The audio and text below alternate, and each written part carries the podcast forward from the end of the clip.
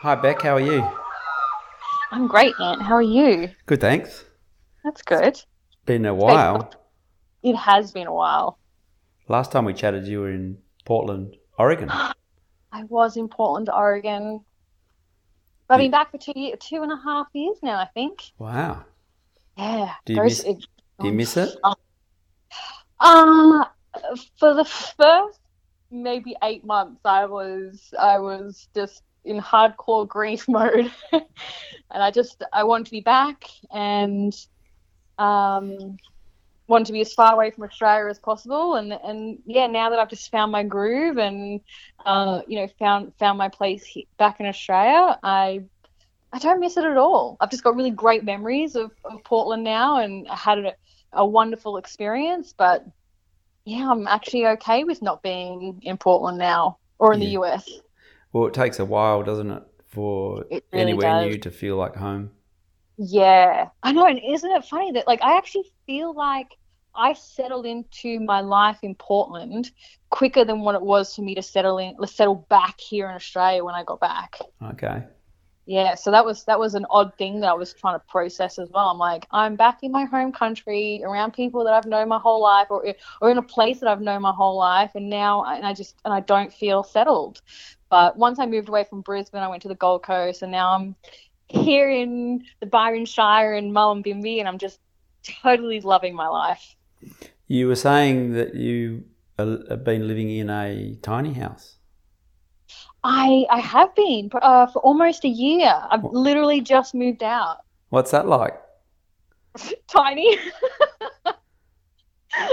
Like the, Um, the concept of it is amazing, but uh, It- what's the is. practicalities? Is it kind of like living in a um, caravan or worse? It, yeah, pretty much. It, um, for one person, it's great, but um, you know, my partner sort of recently, or end of last year, moved out of his place and was struggling to find, um, you know, uh, like we were looking for for a place here in the Byron Shire, which was was almost impossible, and now it very much is impossible. Um, and then and and so yeah, having two people in there was just it was too much. It, Mm. You know, like uh, even even just with me being there, I had to be like couldn't buy anything else. I had I literally had a place for everything, so you can't get you can't get anything else. You know, it's what you have in there. It has a home, and that's it. You know, That's so that's the beauty of a small space. You can't buy anything.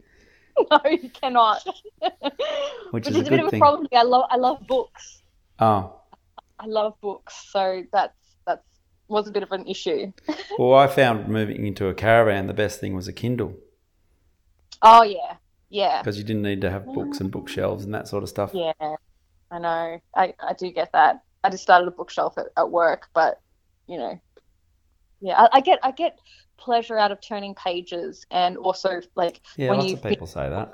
yeah, when you finish a book, you can close it up, and you like, and I, I, you know, I buy, you know, educational books and things like that. So things I go back and refer back to, not just a, a novel that you read once and you know it sits on the shelf. Hmm. Um, you know, so yeah. yeah, they're, they're they're they're practical in a way, but not practical when you're in a tiny house.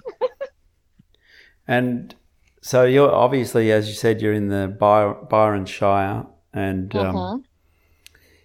it hasn't been the best of times the last couple of weeks, and your little tiny house started leaking. Yep. Uh, it got so it thankfully survived the floods, but it did get um, a lot of water damage just with the amount of water coming down. It just the gutters weren't enough for it, and um, yeah, it just came in. It came through like the, the top cabinets and through an electrical socket in in through corners, and yeah, so it it took me a few days to be able to really get back to um, my tiny house because I was kind of living in the forest. So, you know, there was flooding that was sort of getting in the way. And so by the time I actually got back to it, given that it had been closed up with all this water inside, it just, everything inside turned to mold. Ah, okay. Because it's so- humid. Oh, yeah. Yeah. Yeah. I'm surprised the little thing didn't float away like a boat. Oh, I was high and dry. Honestly, my I, I was surprised too. Like I didn't I didn't really know how it was for a couple of days. Um, but uh, yeah, high and dry. It just um, yeah, just the the water found a way in just from from the roof. Um, that we had it was just an enormous amount of rain. I've Like for Uh, what? What can you describe it? um, For how long was it raining? we probably had about five days of non-stop rain. Mm. um, so heavy that you know it was literally just grey outside. Like you looked outside, you really couldn't see, you know, trees that were, y- y- you know, I don't know, ten or fifteen meters away. Um, it was so loud that I think by gosh, so we, my partner and I were actually house sitting up at Main Arm, um, which was a very hard hit community, um, and um, because we were house sitting, we really didn't have much there, but we'd sort of just taken some work things and I'd taken a book. And I sat down, I think it was on the Sunday because I was starting to get a little like, like, oh, just uncomfortable. Like I could, uh, you know, very unsettled in my body. And I tried to sit down and read a book. And I just kept reading the same line over and over again because it just wasn't going in. I just I couldn't concentrate on reading. My partner, we had to sit directly next to each other in order to have a conversation to be able to speak because it was so loud. Um, and it was relentless for five days. It was relentless, relentless, and yeah, and and you know, it, it's pretty much continued raining. Like we've had a few sunny days, or you know, sort of part sunny days, and then it will start raining again. I think it was maybe three or four days ago we had rain starting coming down like that again like just one night like a, a thunderstorm came over and the rain was super heavy again. And my partner and i just we we started to you know get really nervous and anxious again. Like we could feel it in our bodies of like oh no this is not good. Like uh you know we, we couldn't concentrate. And we were fidget- fidgeting and um we were like oh my gosh we have we have trauma just from the sound of rain at this point. So you'd never experienced anything like it never. Mm. never experienced anything like it. No. It yeah it's it's been a big couple of weeks. Really has. Mm. um you know so like i said like we were we were house sitting um at the you know big beautiful mansion at the top of Main Arm like on the top of a uh, of a hill in Main Arm um it had beautiful ocean views. Not that we could see the ocean views because like i said you couldn't see anything. Um and yeah, we were we were there, and I think yeah by the Sunday and the Monday we had no communication with anyone. Like, occasionally, if you had your, if you had your phone in the right spot, you might get a message through, but then you couldn't respond to a message. You'd have like maybe five or six messages come through at once, and then you couldn't actually respond to anybody. Um, and so there was like brief periods of time where you know you were getting a message through from someone saying, "Hey, I'm okay," or "Hey, your office has just gone under," or "Oh, oh, love, your your car, it's gone."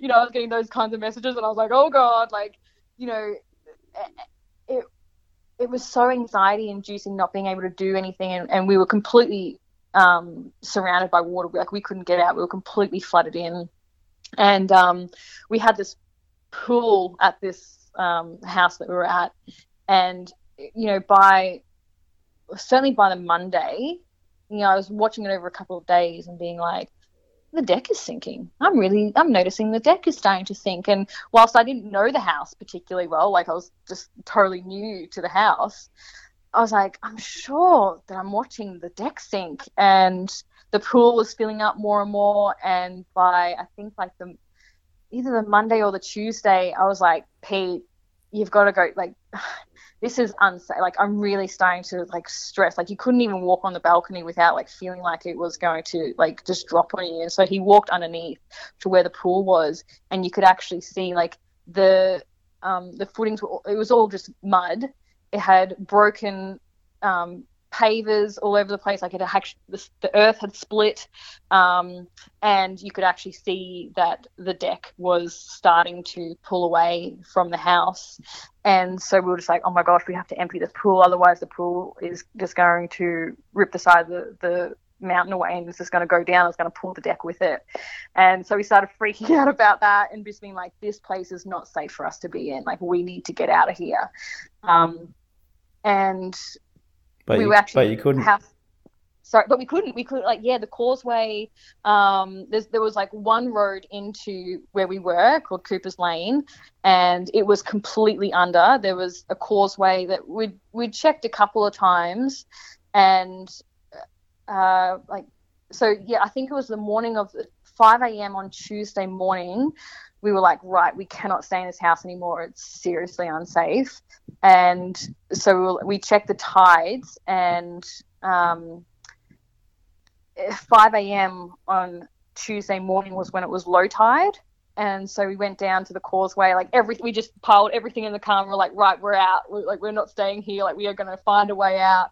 And Pete, we stopped off at the causeway, meet, like, even just to get down to the causeway, it was, um, there were trees all over the road, like fully fully covering the road. There was the road, like roads that had been completely taken out, um, and were just yeah, like yeah, there was just no road left, and we kind of had to like scooch around them and kind of breathe in and hope that the Hilux was going to be okay. And driving over, like we couldn't move some some of the trees we could move, but some of them were like huge trees that we just had to like kind of drive over and hope we didn't get stuck on. And um, and then we got to the causeway. And Pete walked in and he was like, "Oh, look, it's it's kind of deep, but you know, I think that we can make it. And have as he, soon have he, as has he had any experience in river crossings? Um, yeah, I would say he has. Yeah. Because we we're in an area, especially in Main Arm, like um, these areas go under, like, well, certainly this particular causeway and another bridge a little bit further down. Um, or, or like when we have heavy rain in, in the in the rainy season, they always go under. So I would say most people around here, like if you've got a you know a Hilux or, or you know a big rig type thing, like yeah, that people have experience driving through them. And, Um, and a healthy so- respect for the fact that if it's flowing a bit too fast, it could be problem. Uh, yeah, absolutely. And so he walked through it and he was like, I think we can. But because you couldn't, it was 5 a.m. in the morning, it was completely pitch, pitch dark, you know. Um, and as soon he was like, Look, if it was just me, I'd give it a go, but I've got you in the car here now too. It has to be a joint decision. And so I was like, right, like, you know, I'm, I'm getting all these messages from from people who, you know, as I said, like, you know, just randomly these messages would come through, but I couldn't then respond. Um, you know, so I'd get messages saying, hey, we've evacuated, like when everyone's in town has evacuated and your car's gone under and the office has gone under. And I was like, oh my God, like we, like I'm useless up at this place that feels like it's about to fall fall apart or go down the hill anyway, you know. So I was like, we've got to get into town. Like I've got to just salvage what I can from the office because, like I said, like my partner had been trying to been trying to find a place to move in together for a couple of months, um, and so in the meantime we'd been storing all of his stuff in the office as well as some of mine. And so I was like, we just need to go in and salvage what we can. And so, you know, he's like, I'm like, right, let's do it. Let's let's make the crossing. And literally as soon as like we got we hit the water, it just like 45 degrees straight in because the Oh. concrete had on my side, on my side of the car, had completely gone because there were three big um, uh, concrete pipes underneath this causeway where generally the water would you know generally be going through. Two of we, we didn't know this at the time. We couldn't really see it. But um, when we went back a little bit later on two of the three pipes had completely moved had had completely washed away from from it. Mm. um, and the third one had moved, and so that was kind of where um, where that one had moved, and it had moved sort of on the side of the passenger side, which is not necessarily where he'd walked through, and the concrete just dropped there, and so there was these like minute. Uh, it probably wouldn't even be more than a minute where we were just like, "Oh shit!" Like oh god, we're gonna get washed down this river and you know never be seen of again. But then MP's like, no, no, no, we're gonna get out. It's gonna be fine. Like even if you know we can still get out of the car, you know. And but I was like freaking out. um, and yeah, so he managed to to get us out, and we just like you know he reversed backwards, and oh, it was a, it was dicey. It felt so so scary, given how we'd already like. uh, My nervous system was already through the Mm. roof, had been for several days. Um, and so yeah, we got out, and then we we just looked at it, and we were, he was like, "What do you want to do?" And I'm like, we can't go back to the house. It, it feels too dangerous to be up there. And literally, I think, I think on the on the Monday, we went for a walk down to where he used to live in Main Arm. So, you know, we could actually sort of walk there and we checked out the house that he was in. He knew the owners there and their like their place had had a river through it. And his mm. neighbor had actually lost their house to a landslide. So we'd already seen that. And yeah. so I was aware that houses were being washed away in in, in, in landslides, mudslides, or in, literally in our area, like you know, not even very far from where we were. Um, there was an entire bridge just like about 20 meters up from his old house. Um, an entire concrete bridge had been washed away and was heading pretty much towards the house, but had been caught on big boulders. Um, and it was a huge concrete bridge. I could not I could not believe it with my own eyes. Like I was just like, what am I looking at here? And then there was this like woman standing on the other side being like, we don't know how we're getting out. We were like, okay, well, we can't contact anyone for you because we can't get in contact with anybody. So we kind of knew the seriousness of it. And um, so, yeah, we just like stood back in the car and he's like, what do we do? And I was like, let's just wait out here until, you know, until the light comes and we can sort of see a little bit better. And he was like, look, I really think we just need to go somewhere dry right now. Like, we'll go back to the house.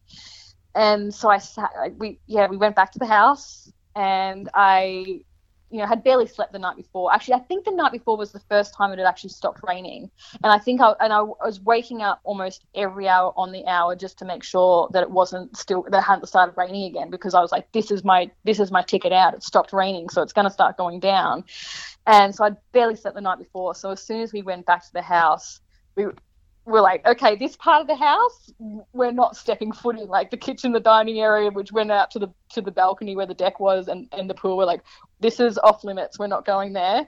I just fell asleep. I just passed out for two hours, and then we we got back up again, and he was actually running out of fuel. So we had to go to one of his neighbor's place and um, see if we could siphon some fuel out of their car, so that we could actually even get to town eventually when we could get through. And um, all the things you take for granted.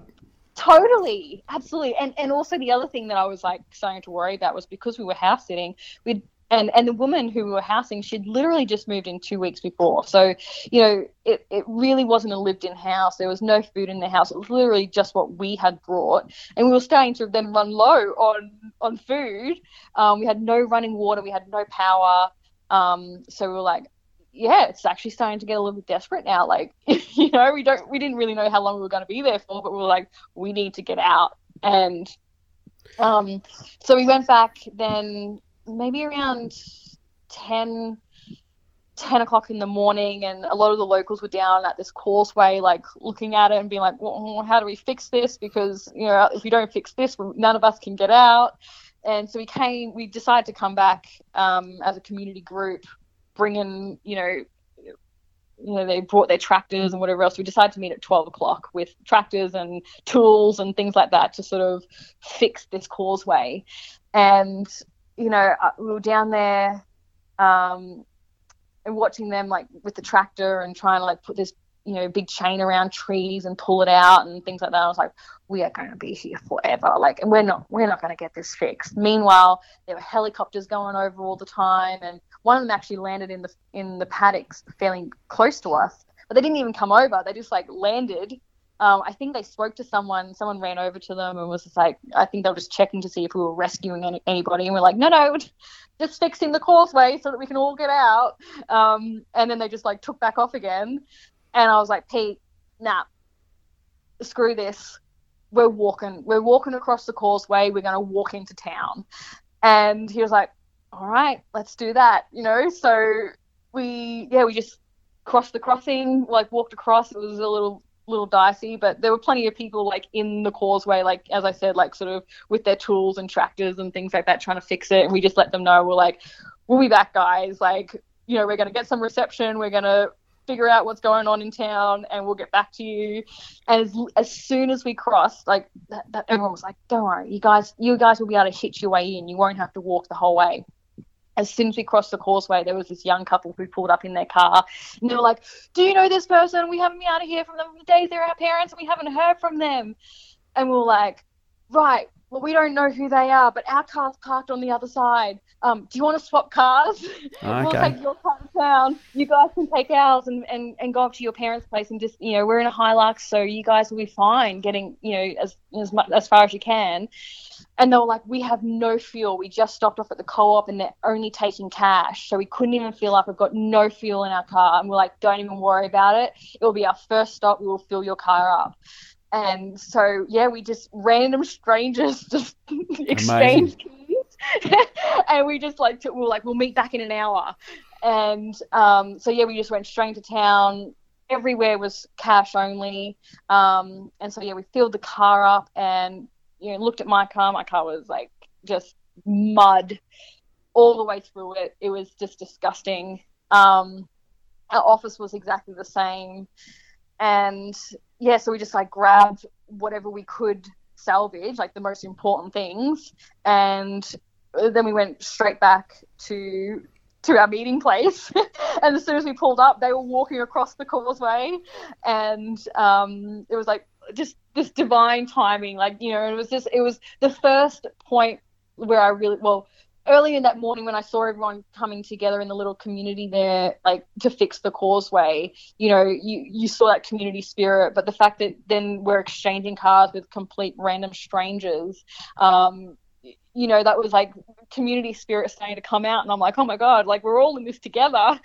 And um, yeah, so then we we still couldn't cross the causeway, so we decided then just to walk to my place. My place was within walking distance, my little tiny house, and so we went to go check on that. And um, then as we were, we were walking back to get to the car, this was a couple of hours later after we'd finally gotten to my place and saw the water damage and was like, oh great, there's like nothing we can really do here. We had to walk across a couple more um, like flooded bridges and roads that had you know um, water tanks in the middle of the road and or in the middle of bridges and stuff like that and we were just like oh my god like this is like just the most insane thing I've ever seen. Um, driveways had been completely washed away, and so we trekked our way there, and so we were back to the main road, walking, you know, getting back to the car.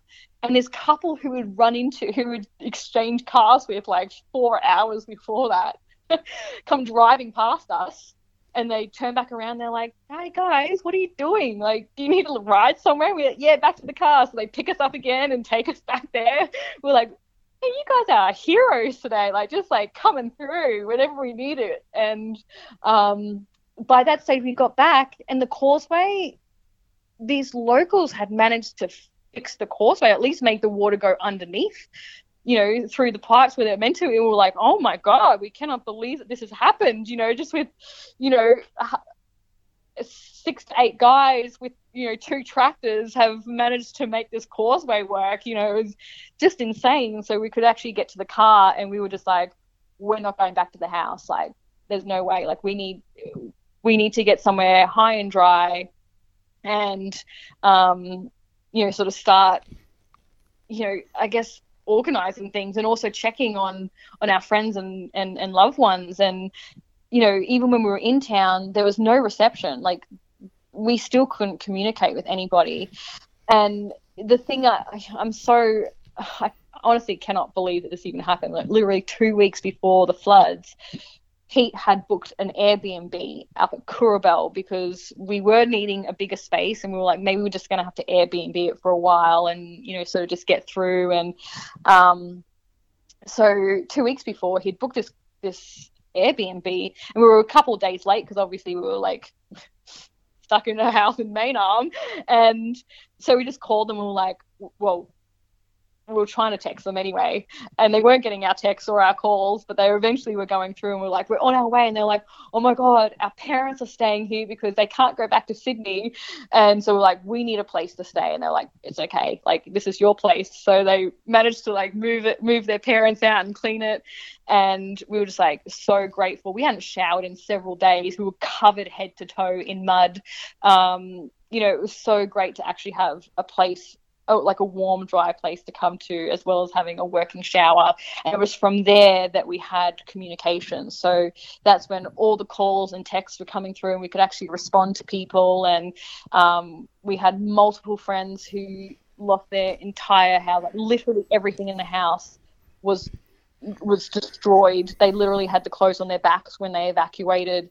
Um, we had actually gone to gone to check one of our friends' houses and just before we, we came up to the Airbnb and we walked in and could not believe our eyes what we had seen. Like there were king and queen size beds that had been picked up in the water and thrown, like made holes through walls because they had just been like moved all over the room. Um, the fridge was, you know, had completely come out of its out of its spot and was on the ground, you know, on its side washing machine had been had gone down the other end of the house. Somehow there ended up a wheelie bin inside, and we were like, "How the heck did that happen?" And we filmed it. and We sent it off to our friends, and they were like, "Oh my god!" Like, and they had managed to escape to the to surface to the to the Gold Coast um, a couple of nights before that, but literally just with what they had on their back, and so they just lost everything. It was absolutely heartbreaking to see on that Tuesday when we finally managed to get out and going into town to see what what people were dealing with. It was. I'm sure everyone's seen um, some of the footage of all the uh, personal belongings and household belongings rubbish oh. along the side of the streets, but nobody, T- nobody that's TV not there, yeah. nobody's not there in the where you are, could could ever fathom the horror movie that you've been watching. No, no, no, no, you absolutely couldn't. Um, and like I said, yeah, the the the news doesn't give it justice as to the devastation, the absolute catastrophic devastation that had hit this town. I, I, it was heartbreaking. I am, yeah, I, I'm, I'm still very I, the whole town is obviously still trying to come to terms with it but literally on that tuesday when we, when we managed to get out like already the community center was up and running and it was a hive of you know just stuff going on. People were just doing things and, you know, just helping out, feeding people, clothing people, housing people the best that they could. You know, like it was, I could not believe the amount of activity that was going on in, in the community center already on, on the, like literally the very first day. virtually people, straight away, people have jumped to action. Straight away, straight away. I could not believe it. And um, so, yeah, then the Wednesday, um, we just went sh- straight back into town again and we're cleaning our offices. We'd had um, a group of uh, my partner's clients from Byron because Byron actually, um, the actual town of Byron wasn't affected. Like obviously they had the huge amounts of rain, but they didn't flood at all. And um, so yeah, we had a group of maybe six of his clients um, just turn up at, at the office and like with with all the cleaning equipment that you could think of, and just we just started cleaning, like just throwing stuff away, you know, getting rid of the mud, um, girding the floors, just like, I like it.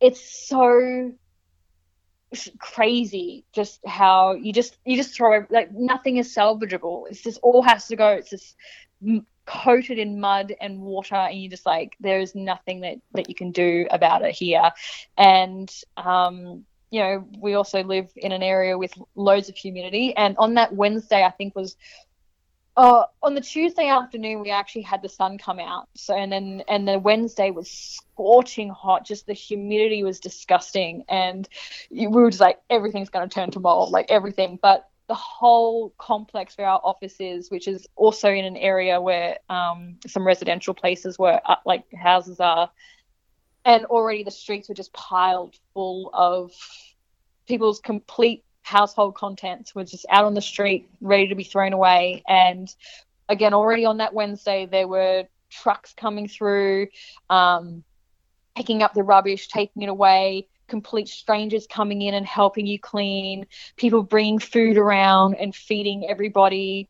I was like, what? Uh, like, again, like my heart just swelled, but I was also being like heartbroken all at the same time. Like, all the emotions, like, even, yeah, just the the amount of emotion that was going through you it was it was it was too much you know you were so grateful for the for the help and it was so amazing and you know we were so so grateful whilst also being completely devastated by our town's loss mm. um, and and what we were seeing and experiencing it was um, I, I, I, I, I still am struggling to put words to it you mm. know and um, you were talking about but, earlier about uh, communications and you know, people born after or after the mid '90s have no idea what it's like to be without a mobile phone. No idea, no so idea. What, how did that feel? That you just oh, couldn't contact anyone like you normally would?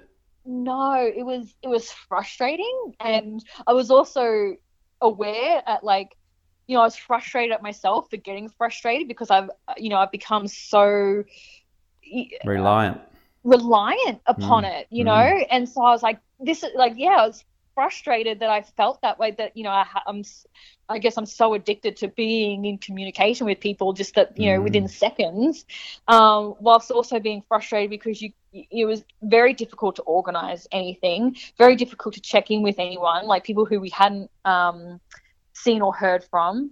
Um, we obviously could understand that, you know, whilst, you know, everyone who had a, a, a, house or an office in town was, you know, just trying to look up, you know, trying to clean up their own stuff. But then, as I said, like then you've got the community center of just a hive of activity of people just coming to go and donate and volunteer and and you know, and also organised rescues um, from Main Arm and Wilson's Creek, which were had, you know, like I said, had been completely cut off from from Mullum, and um, they were organising helicopters and you know people, you know, walking up, you know, in these pretty treacherous areas with you know food and medicine and you know uh, chainsaws and fuel and all these things to you know try and help people and um, that was all community organized. Yeah, well, while, while at one minute you're completely disconnected, and yet you're making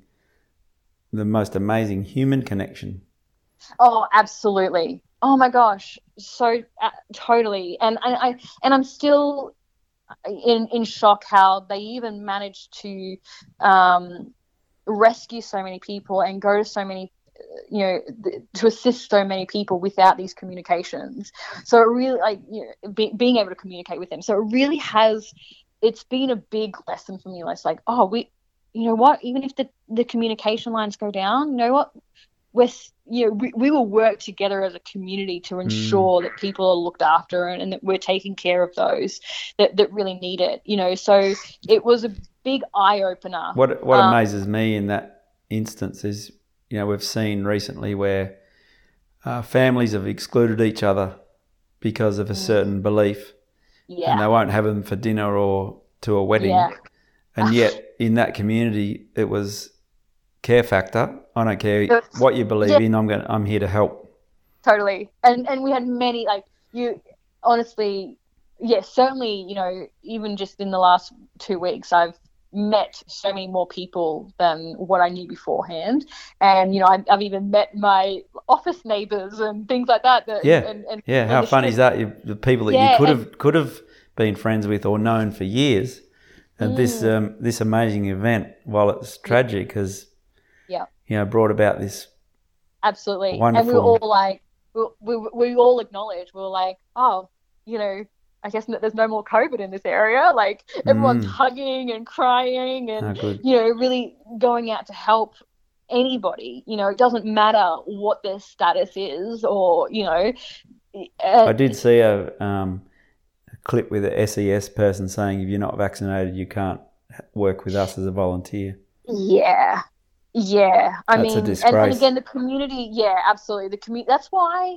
That's why the community centre just became a hive of activity. Everyone went there. You know, I, I, I know people in town who were prior to all these mandates were um, volunteer firefighters and had been told that unless they got the vaccine that they wouldn't they wouldn't be allowed that. And next thing I know, they're heading up the community center rescue recovery team you know because they've got they've got this experience and like well the you know the SES and the fireys they they're not taking us because we're not vaccinated so we're just going to get this done anyway. What a disgrace. And, oh, it makes me mad.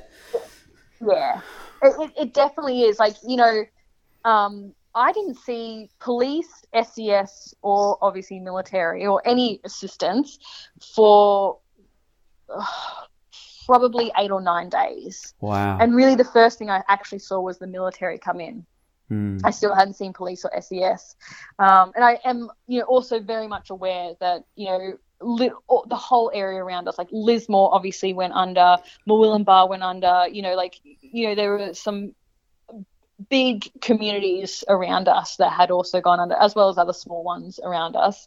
Um, but yeah, everyone, like every conversation you had, you were like, well, where's our help? Where's the SES? Where's the police? Where's the military? Like, what we'll just do it ourselves? Yeah, yeah, yeah, we'll do it ourselves. COVID doesn't exist anymore. Like, we, we're not asking each other, you know, if you're vaccinated or not. We're just getting it done.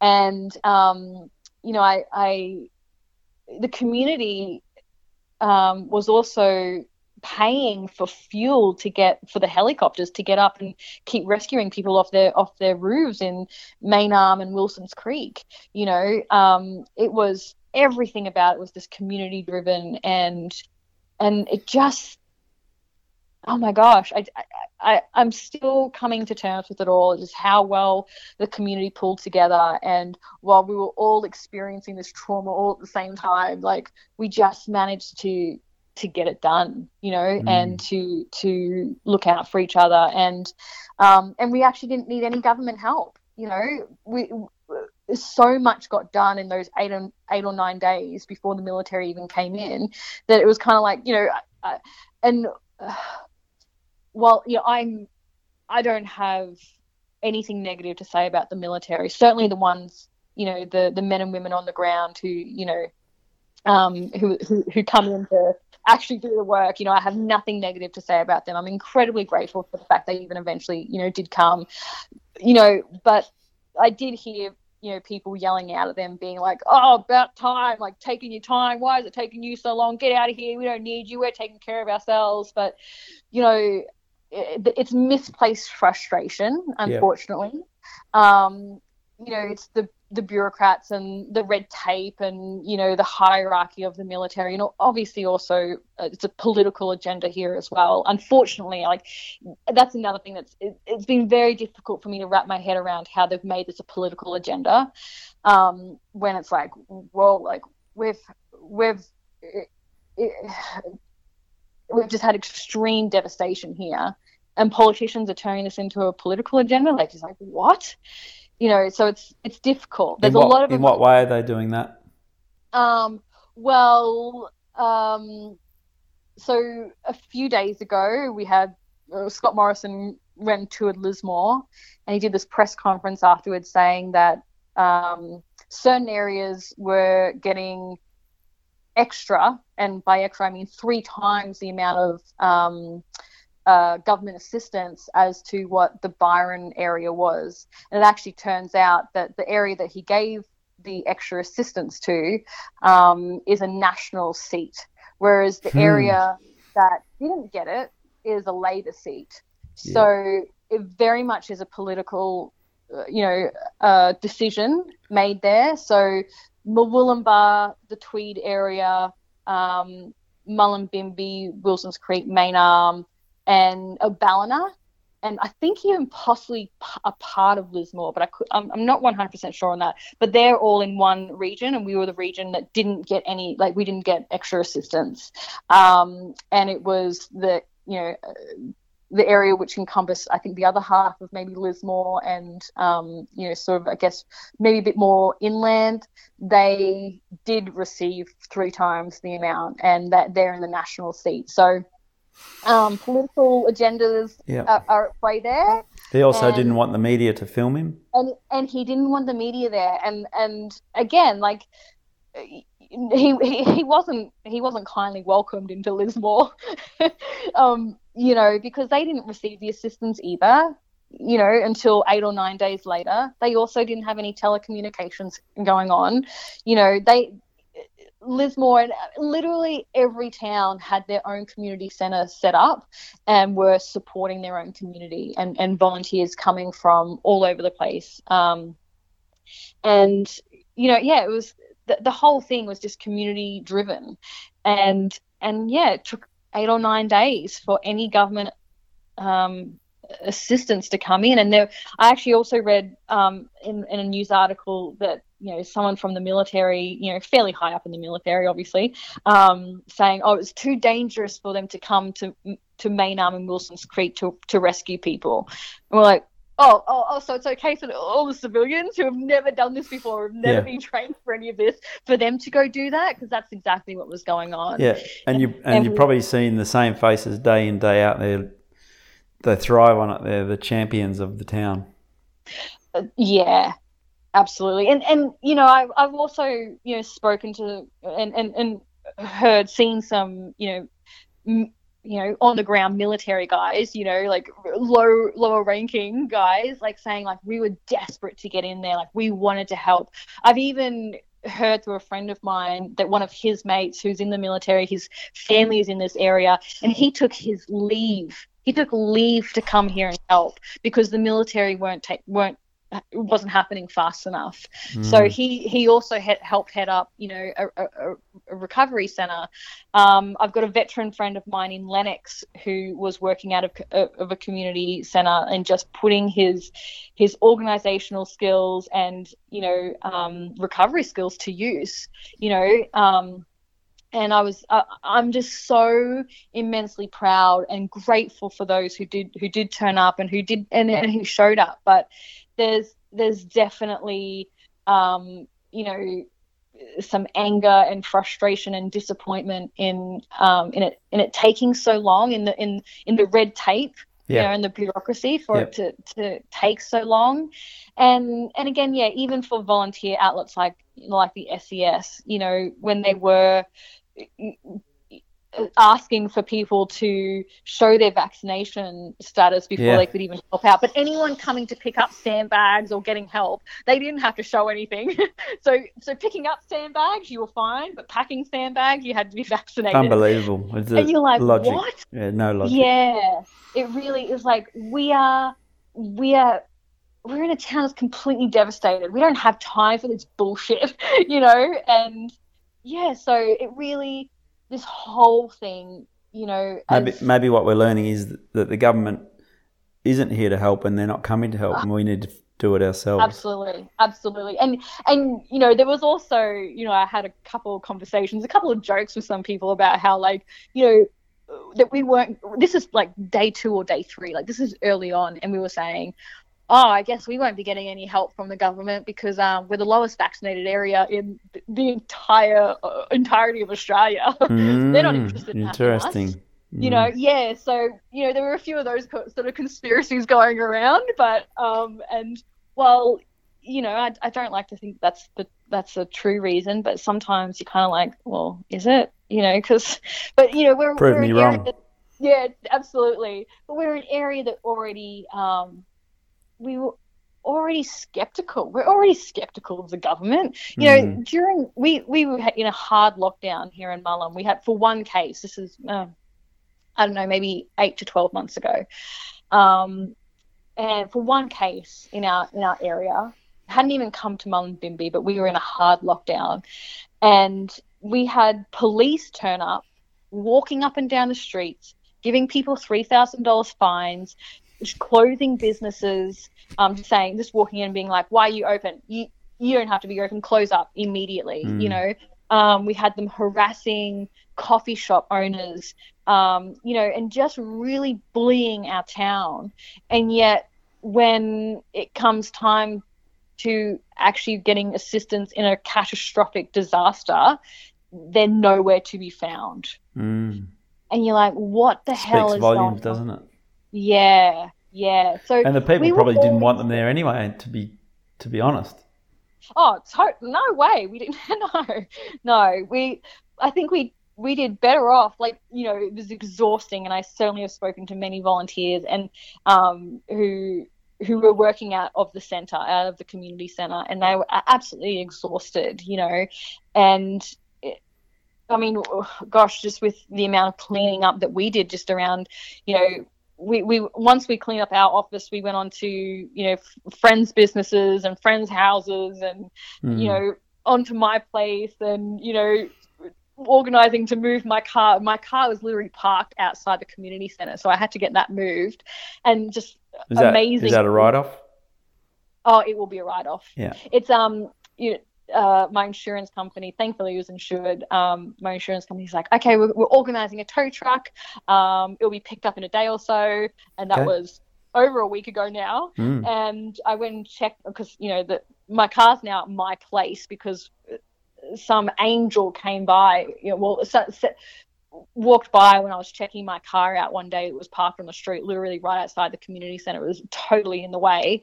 And he goes, "I've got a friend who's got a who's got a flatbed tow truck. I can get this moved. And I was like, oh my God, that would be amazing. So he moved to my place. Mm. Um, and it doesn't work at all. So it's like totally just stuck there in the middle of the forest, um, not being looked at. So, and, it, and it's been raining pretty much every day since as well. We might get the sun come out a little bit, but then it ends up raining.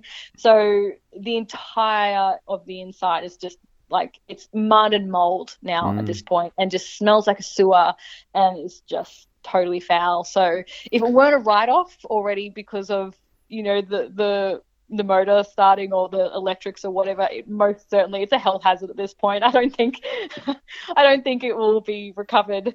Um, so and and you know many cars are like that. You know, oh my gosh, the number of cars that were destroyed here. You know, mm. as I go as I drive to get to where my little tiny house is or was. I've since moved out of it. Um, you know, there's a BMW and a Forester in the paddock. Like I don't even know where they came from, but they just washed they they washed into the paddock and they're just like all smashed up there. Um, and it just really when even when you see that and like i said even when i went to my friend's place and i saw king and queen size beds like being pushed into walls and made huge holes in the walls i was like that it just gives you an idea as the force of the water coming through places. Like it, it was insane absolutely insane. Um, i've seen you know videos from friends of ours who like um, who saw the bridge getting washed away that, that I spoke about earlier and the the river that was coming through their house like the noise of it the sound was just something that oh my gosh I, I, I honestly cannot believe it. You, know that that it, that it was coming so fast. It was it was a, a, a river just yeah going through people's houses and um yeah it, uh, yeah, still still trying to come up with the words of the. Isn't it funny how we've been told to stay away from each other for the last two years, and yet you got yeah. you got angels walking around up there. absolutely, absolutely. Our our town is really. I mean, we we were pretty close town anyway. I actually think, like, you know, I'd go into my like the local IGA or literally any food store or you know, or shop in town. You know, pre- I would say 95% of the shops in town are independent, independent family-owned businesses. Mm. You, they know you by name. You know them by name. You know, you know at least something about their lives where you can stop and have a conversation. Even when you're just going grocery shopping at, to the local IGA, you're running into somebody that you know. We already had that kind of a town, um, and it's just it's amplified. It's mm. like we are just so tighter. much yeah. Mm. And and like I said, like we were already skeptical of the government, of of authorities and things like that, given our experience through COVID. So um, I, I actually think that there's probably a lot of people who are like, good riddance. Mm. We need you, you know, and it's and it's really proven to us that we can take care of ourselves like yeah we can take care of ourselves. And the other thing that was that i found really interesting was that we had we had no telecommunications for nine days i think it was um, and which meant that all the EFTPOS machines went down mm. you know? So we were a cash only society for nine days. Uh, if you didn't have cash you couldn't get anything. Another thing we take for granted absolutely isn't it? You know? And and again like you know there were people giving cash out to people on the street who didn't have who didn't have Amazing. money there were you know people who were paying for pe- people's petrol or for their groceries and and things like that. It was just the most incredible thing that i've ever seen. And you know uh, yeah i it still blows my mind. But again it was just this another it was another um indication to me that it was like well how can we can't go to a cashless society, a cashless digital only society? You know what happens when when these things happen? Yeah, you know? what happens when the internet glitches and goes offline? Absolutely right. You know, and so yeah, I, I, I loved this cash only society that we had for nine days. It was it actually really worked very well for me. I really loved it. Um, I bet you there was also people doing things from a trade point of view or barter or just for nothing. Oh, absolutely. Yeah, for sure. For sure. I saw a lot of um, just people being very gracious with letting people off certain things and whatever else it was and and heard some really beautiful stories of people just helping out other people i had a client of mine um, who i never i hadn't actually met yet. I, we'd booked in for i think that week to meet for the first time and i obviously had to put that off. But she sent me a text message being like i have cash if you need any like just let me know and i will come and bring it to you. I was like no no we're good. There's someone else too. I'm sure you can help with that you know? Um, it's amazing and, coming out the other end of two years of you know just depression and misery. Yeah. And we've encountered this humanity oh, honestly, it's it's one of the most beautiful, one of the most beautiful and also catastrophic things I've ever seen. Mm. You know, it, it, it, it's it's it's both of them, and you know, isn't that a beautiful lesson that it's like, yeah. you know, you've got the the the beauty and the chaos, you mm. know, and and um. But it gives and, you the, it gives you a faith in this humanity that it's yeah it's predominantly good. Yeah, Absolutely. Yeah. Mm. Honestly, it, yeah, it was. It's it's just the most incredible thing I've ever seen and and been a part of. And I'm, and I, whilst I am definitely dealing with the trauma now, um, you know, thankfully my partner and I have managed to land on our feet in a in a pretty good way. Like I said, we we had this Airbnb incredibly, and um, and the owners of that have been like, you got like you've got it for six months, you know. So we, we're we're incredibly incredibly grateful that you know having just had it for a month and only just having met them, there's like you guys have nowhere else to go. You've you've got this place for six months, and we can also work out of this area, this this Airbnb as well. So we're very very grateful that we've you know being able to land on our feet pretty well. And even even this week we've started seeing clients again. So um, I, am a trauma therapist. My partner does very similar work. So it's it's funny you know that the trauma therapist is also dealing with trauma and mm.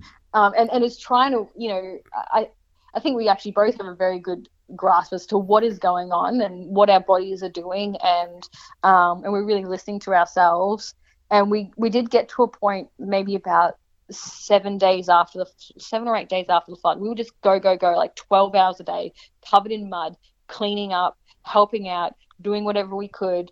And then we just got to a point like we just we got home one night and we just crashed. And i just had this big meltdown and it was just so emotional. And i was like i just I, I just need a day. I just need a day off. I can't, I can't keep doing it. And I was like, and plus, I know that I'm better. I'm better off serving my community in the way that I best know how to, and that is holding space for people as they as they deal with their trauma and their anxiety and their depression and, and things like that. So, you know, we were like, right, well, let's focus on getting our place organized so that we can start seeing people. Mm. And literally, you know, this week on Monday, I started seeing clients again. We both started seeing clients, um, you know, out, out of the office here, and and you know have been able to hold space for people's tears and um, for them to share their stories with us. And um, so that's how I feel like we're better able to serve the community. There's there's so many people still in town who are still turning up every day to volunteer and do their things, but we're like, we need to serve our you know our community in a way that we know best, and that is to hold space for them. So we need to take care of ourselves, mm. and um, yeah, so we're really. Well, I'm sure these stories are going to be the stories that'll be told for a long time, good and bad. Yeah, absolutely absolutely. You know, I I actually one of my clients who came to me on Thursday. Um, he's he joined the military when he was in his 20s. From the military, he went straight into the. Um, he became a firefighter. He's now a fire captain, and he's from the Gold Coast.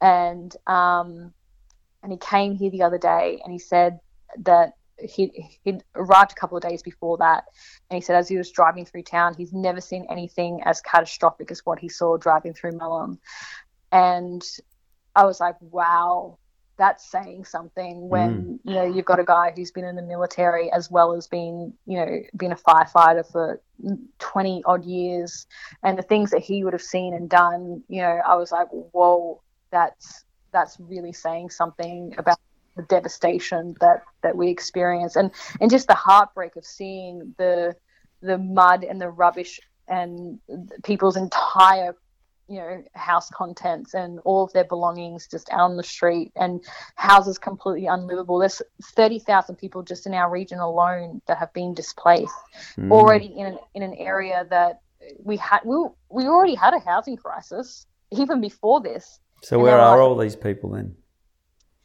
well, from what I'm hearing, no, where where are they staying now? Yeah, so I've got a friend who is in Alstonville, about 40 minutes away, near Ballina. She's got two families living in her house at the okay. moment. Yep. Um, and I think that's kind of what is happening is yep. that families are just shacking up together. Um, you know, whatever houses didn't go under, um, you know, the, the owners are just letting people you know, go and stay and, you know, uh, uh, giving them, you know, rental to, you know, for six months and whatever else. So we've got quite a few friends who, you know, have just like, you know, you, it, you've got to know people in town. And that's, uh, again, that's one of the best things is that we live in such a small town that you kind of know somebody through somebody else and things like that. So you've got connections, and and I really am hearing that a lot of people are sort of landing on their feet just through. Um, you know people being really open to to really looking after the community and, and just taking people in and um, so yeah again like there hasn't been it like I mean I don't even know what the government could even really necessarily do in terms of housing people in a, in a crisis like this. But again, it's just been the community that's shown up. Yep. Um, I do know that there are still community centres where people are you know still just on a mattress on the floor with their families with their dogs. I know that that's still happening. Um, you know, but yeah, and and I and I just don't know how how we get people back in. But I certainly know one thing for sure is the government could definitely be giving our region, you know, a little bit more financial assistance for those people who are in, in those situations, mm. um, you know, and to help get them back on their feet. So, yeah, I don't know, but it, it's a really difficult. It's a it was just such a difficult scenario to be in, and I and and, and no one could ever have predicted this. No. You know, well, that, I, I, there's been um, things like this before, you know, Cyclone Tracy and the fires a couple of years ago, and but unless you've been in it, there's no way you can get it. No, no, absolutely not, absolutely not, and but it just yeah. If if any of your community happen to listen to this, is there anything you want to say to them? Oh,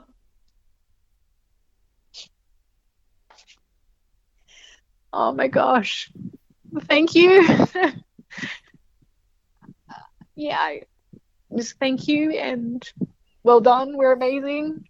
And uh, yeah, I really look forward to continuing to build a community. And I've just been so amazed by our resilience and um, and graciousness and um, yeah, I'm just I'm just so I'm just so full of gratitude for for every single person who who who helped out, who came who came, you know, from the Gold Coast and um, from different areas, and, and even from Brisbane. I know, you know, who'd also experienced some flooding there. You know, they just turned up, and I'm just so grateful for them. And I'm just, I, I'm so grateful for our community. Our community is amazing. I'm so proud to live in Mullumbimby. And while I'm still a relatively new person to, to town, only having been here for a little over two years, um, I'm really grateful to um, have shared this experience with them and um, even more grateful that I that I um, get to help them as they as they heal and process all of this as well. Mm. And that's that's really um, how I feel that I'm best able to do that in this town is to just be able to hold space for them as they do that and um, it's such an honor and a privilege to be able to do that and i'm so here i'm so here for anybody who needs it and yeah i just I don't, I don't know. I don't know what else to say. I, am still, I'm still trying to come up with the words for for it all. I think um, what you, what you said was beautiful. thank you. yeah, there's there's there's so much love here. There's so much love in my heart for this town, and and I really we, we are going to come back. That's for sure. I've I've heard people in the first few days being like, "How are we going to get through this? How are we going to come back?" And you know, I I know that we will. I know already. I, I was actually in town, you know, just before we got on the call, and I turned to Pete and I was like, "Oh my god, look at our town! Look at how how we have bounced back. Like, yes, there's still stuff out on the streets and there's mud in the gutters and like, you know, it's still a muddy mess, but it's also continued to rain. Oh my gosh, we've had enough with the rain. Um, mm. But everyone's, you know, back out in town. We're supporting our local businesses, and and and I think that that's that's the most important thing is if we can continue to support our local businesses, we will still have our town, and we will, and we will come back. Um, but we can't let people, um, you know, become isolated or become, you know, I, I mean, I know many businesses. One in particular that's coming to my mind is um, uh, a local uh, cafe restaurant. Um, they do a lot of take amazing takeaway food, and um, and you know throughout this whole COVID thing, they've been they were shut down multiple times because of that bullshit tracking stuff, and you know all of a sudden they'd get this message from the government saying you have to close down for two weeks, and they just had that consistently. Like they shut down two or three times over the t- over the course of you know the two years or whatever. But then also, you know, came into that they could you could only let vaccinated people in, and they were like, we are we're here for the town, like.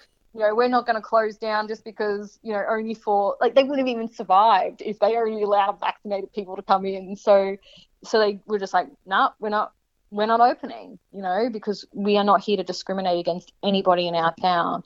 And then this happens, and and their shop was was flooded, and I sent them a message the other day and I just said, like, I'm, you know, I haven't seen you guys open and um, I'm just sending you love. If there's anything you need, please just reach out, you know. And um, I got this message back saying, like, we just don't know if we can keep doing this anymore. Like, we've had so, so many closures and you know so many so many hard times they just don't think they can come back and I really think it's like it's supporting our businesses and making sure they do come back, and um, and not letting people go into isolation.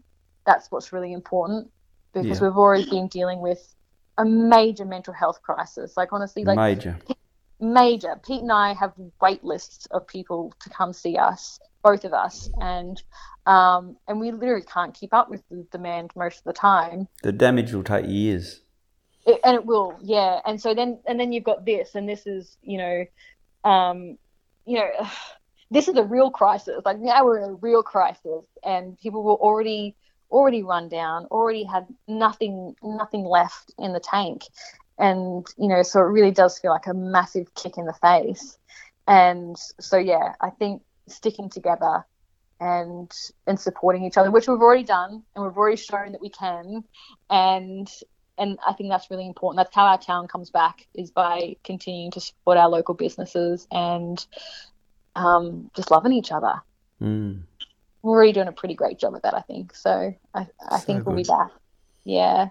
Um, and, you know, hopefully the houses, you know, honestly, there's hundreds right in the, in the, like in the town I would say at least 80% of the houses, possibly more, are unlivable. And because the, the whilst, you know, we didn't get flooding as badly, obviously, as what Lismore did, but no one expected to have flooding in, in the centre of town, you know, like like we did here.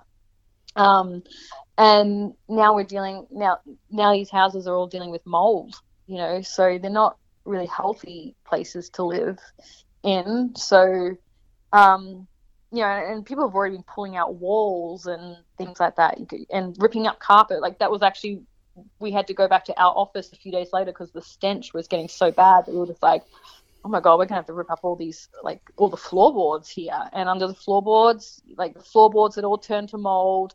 Underneath it was an inch of mud.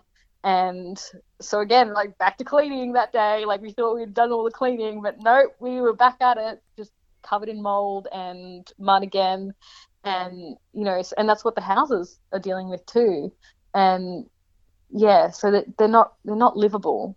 Um so you know i would really love to i don't know just see some some assistance come to these come to these families that that do have their houses and and and have them um inhabitable again you know getting rid of the mold and getting you know the the walls back in like you know getting the renovations done so they can get back in and honestly i'm like i don't even know where we're going to even get the the building materials from or even the number of tradies that we need in to, to come and do this um, because yeah there was flooding all the way from brisbane to the gold coast and then yeah we're talking about a lot of people a lot of people. A lot of people. A lot of people. And like I also said, you know, the number of cars that were complete write offs. I keep saying to Pete, I'm like, man, the longer that this in, the insurance company is you know, taking to, you know, take a look at my car, like there's not going to be any cars left to buy.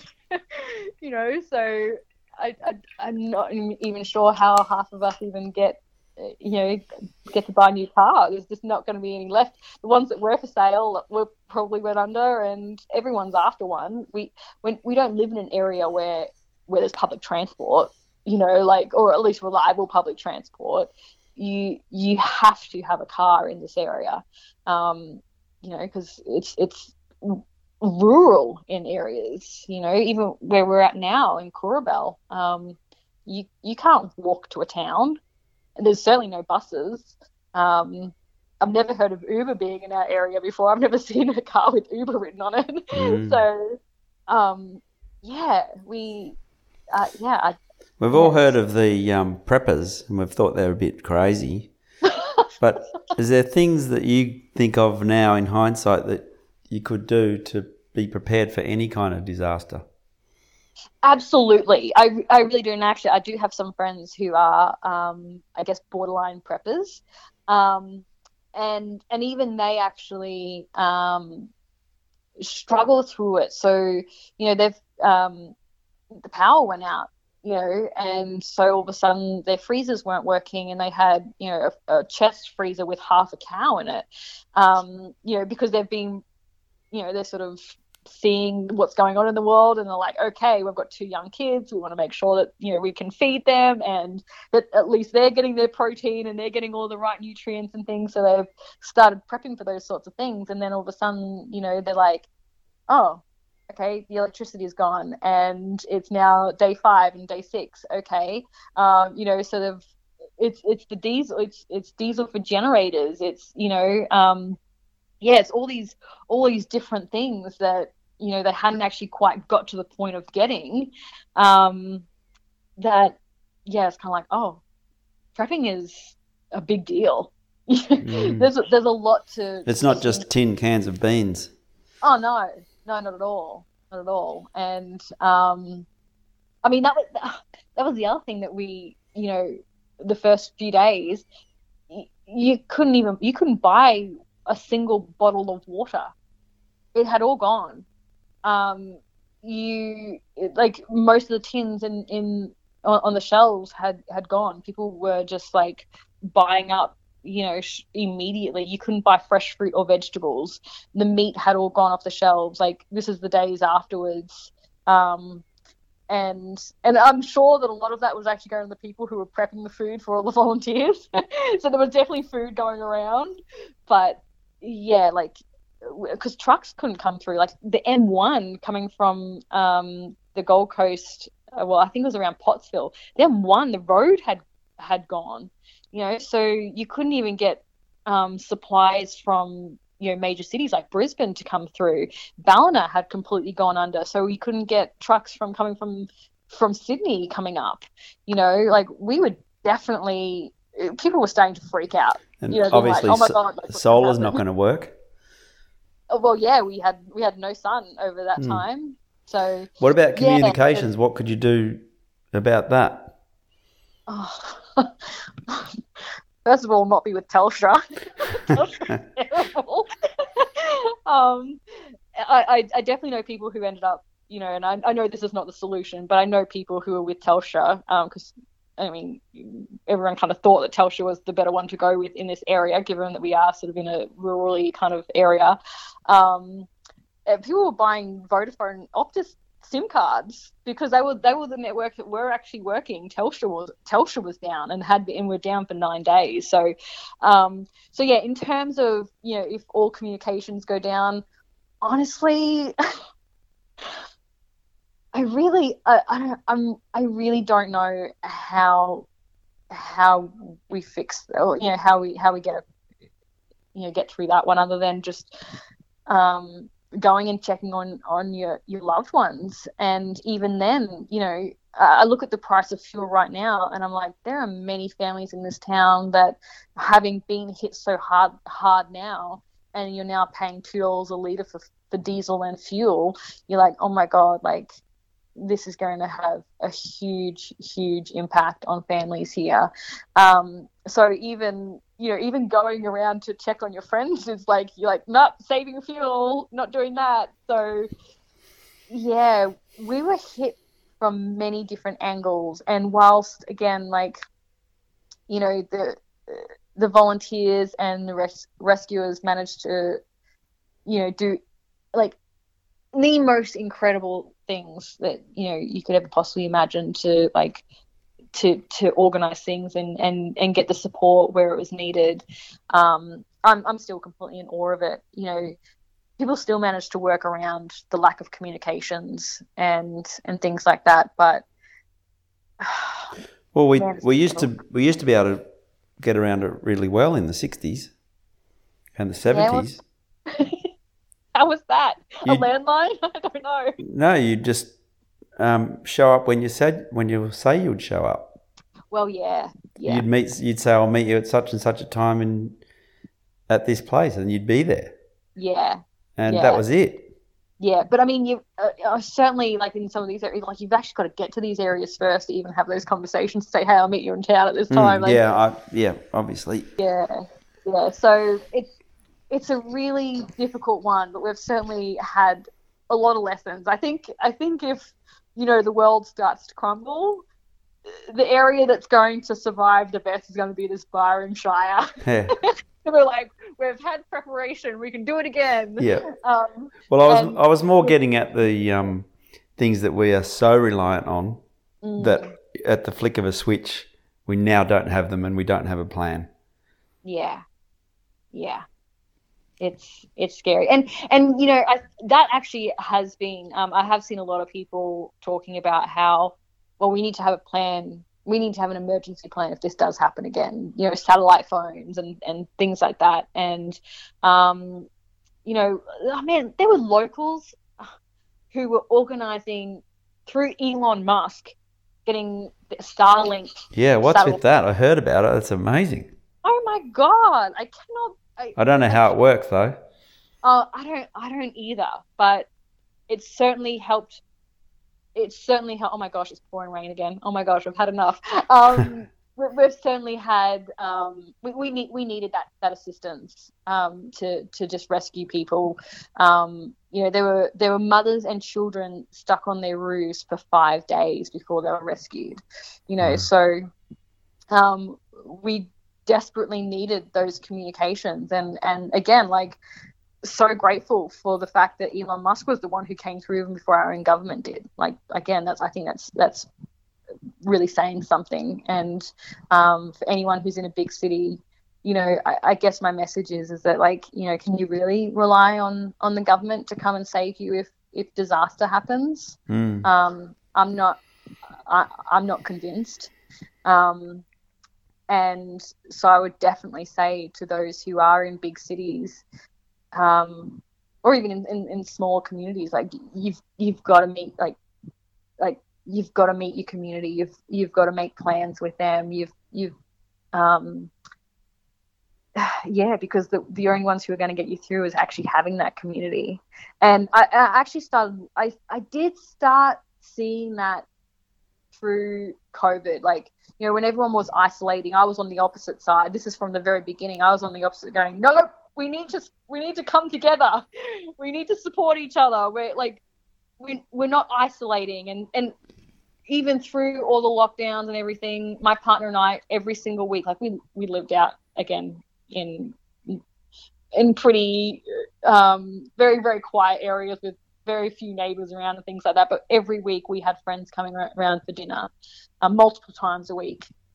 Um, even though the government was saying like you shouldn't be seeing anybody and you, shouldn't have more than two people in your house at a time, and we are just like, no, stuff that our mm. community mm. is important and, and our mental health is important. So um, totally. I, I really think it's very important, particularly for people who are in big cities, like meet your neighbor, you know, build community, come together, because that's the only thing that's going to get you through, I guess, the next things that that is coming to us. Not that I know what they are, of course. I wish I did, but I think there are some big things coming, and I, the only thing that's going to get you through is, is having community.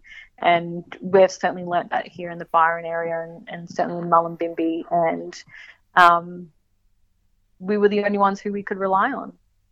Mm. Yeah. Oh my gosh, I just have so much love for this town. It's ridiculous. it's such I'm a good so story. Proud. Such a good story. Yeah, and yeah. I and again another thing I really want to push because there was a lot of negative stuff around the military and how long it took them to come. You know, I know the vast majority of us like you know, in hindsight, you know, and it's still it's still fairly new, but you know, in, in, the first week or week and a half, you know, people were angry, and they were angry at the guys who ended up guys and, and girls who who came in eventually. Um, but I really think that in hindsight they can now see it's not them. They're not the ones that they're angry at. You know it is it is the government it's the policymakers it's the bureaucrats it's the hierarchy those you know um, people who make the decisions and and give the green light to to you know the the boots on the ground to, to come in.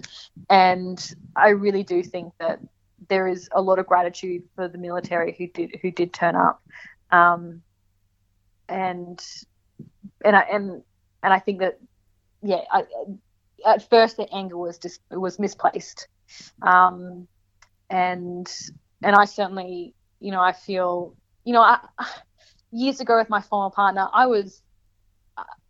I was the founder and a director of an ex-service organization, so I have major love for veterans and military.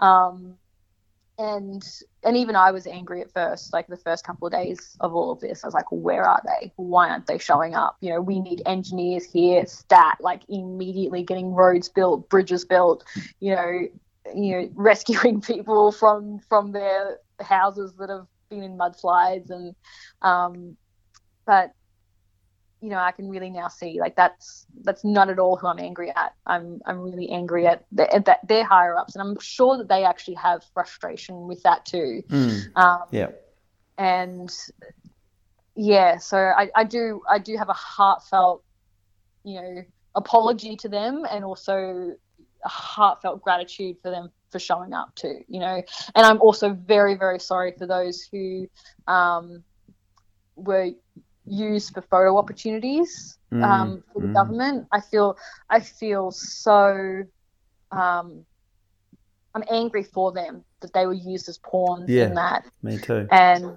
and um, and having worked with so many veterans, um, some uh, over many years when I was with an ex you know with an ex service organization and and had a partner who was a veteran. You know, I, I've heard many stories from from men and women, some who went to war, some who didn't. They all had trauma of some sort, and when I saw what the government was doing with with those guys um, and using them as photo opportunities, I was like, oh boy, those those men are going to have moral injury. That's what they're going to be dealing with, and they're going to be embarrassed. They're going to be angry um, because they're they're been used as pawns, and that's not okay for me. You know yeah. that, that they're, they're they're being used in that way, and I just have so much empathy and compassion for them. And again, like you know, if any of them ever ever hear this, I am so there for them. And if they ever need, you know, you know, to talk to someone or assistance or anything, like I am so so there to support them. I I'm really angry at our government for doing and for our politicians for doing that to them. It's mm. it was it's just not on. It's no. not on. Mm. Yeah, but so much love you know, to those men and women who came. So much love and, and gratitude. So yeah.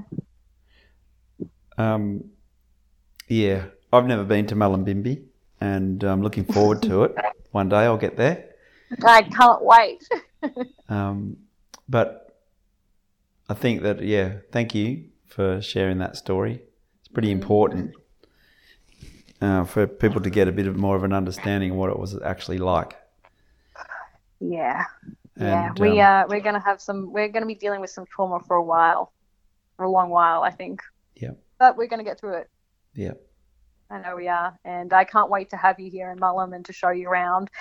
It, you know, there's one one main street in Mullum.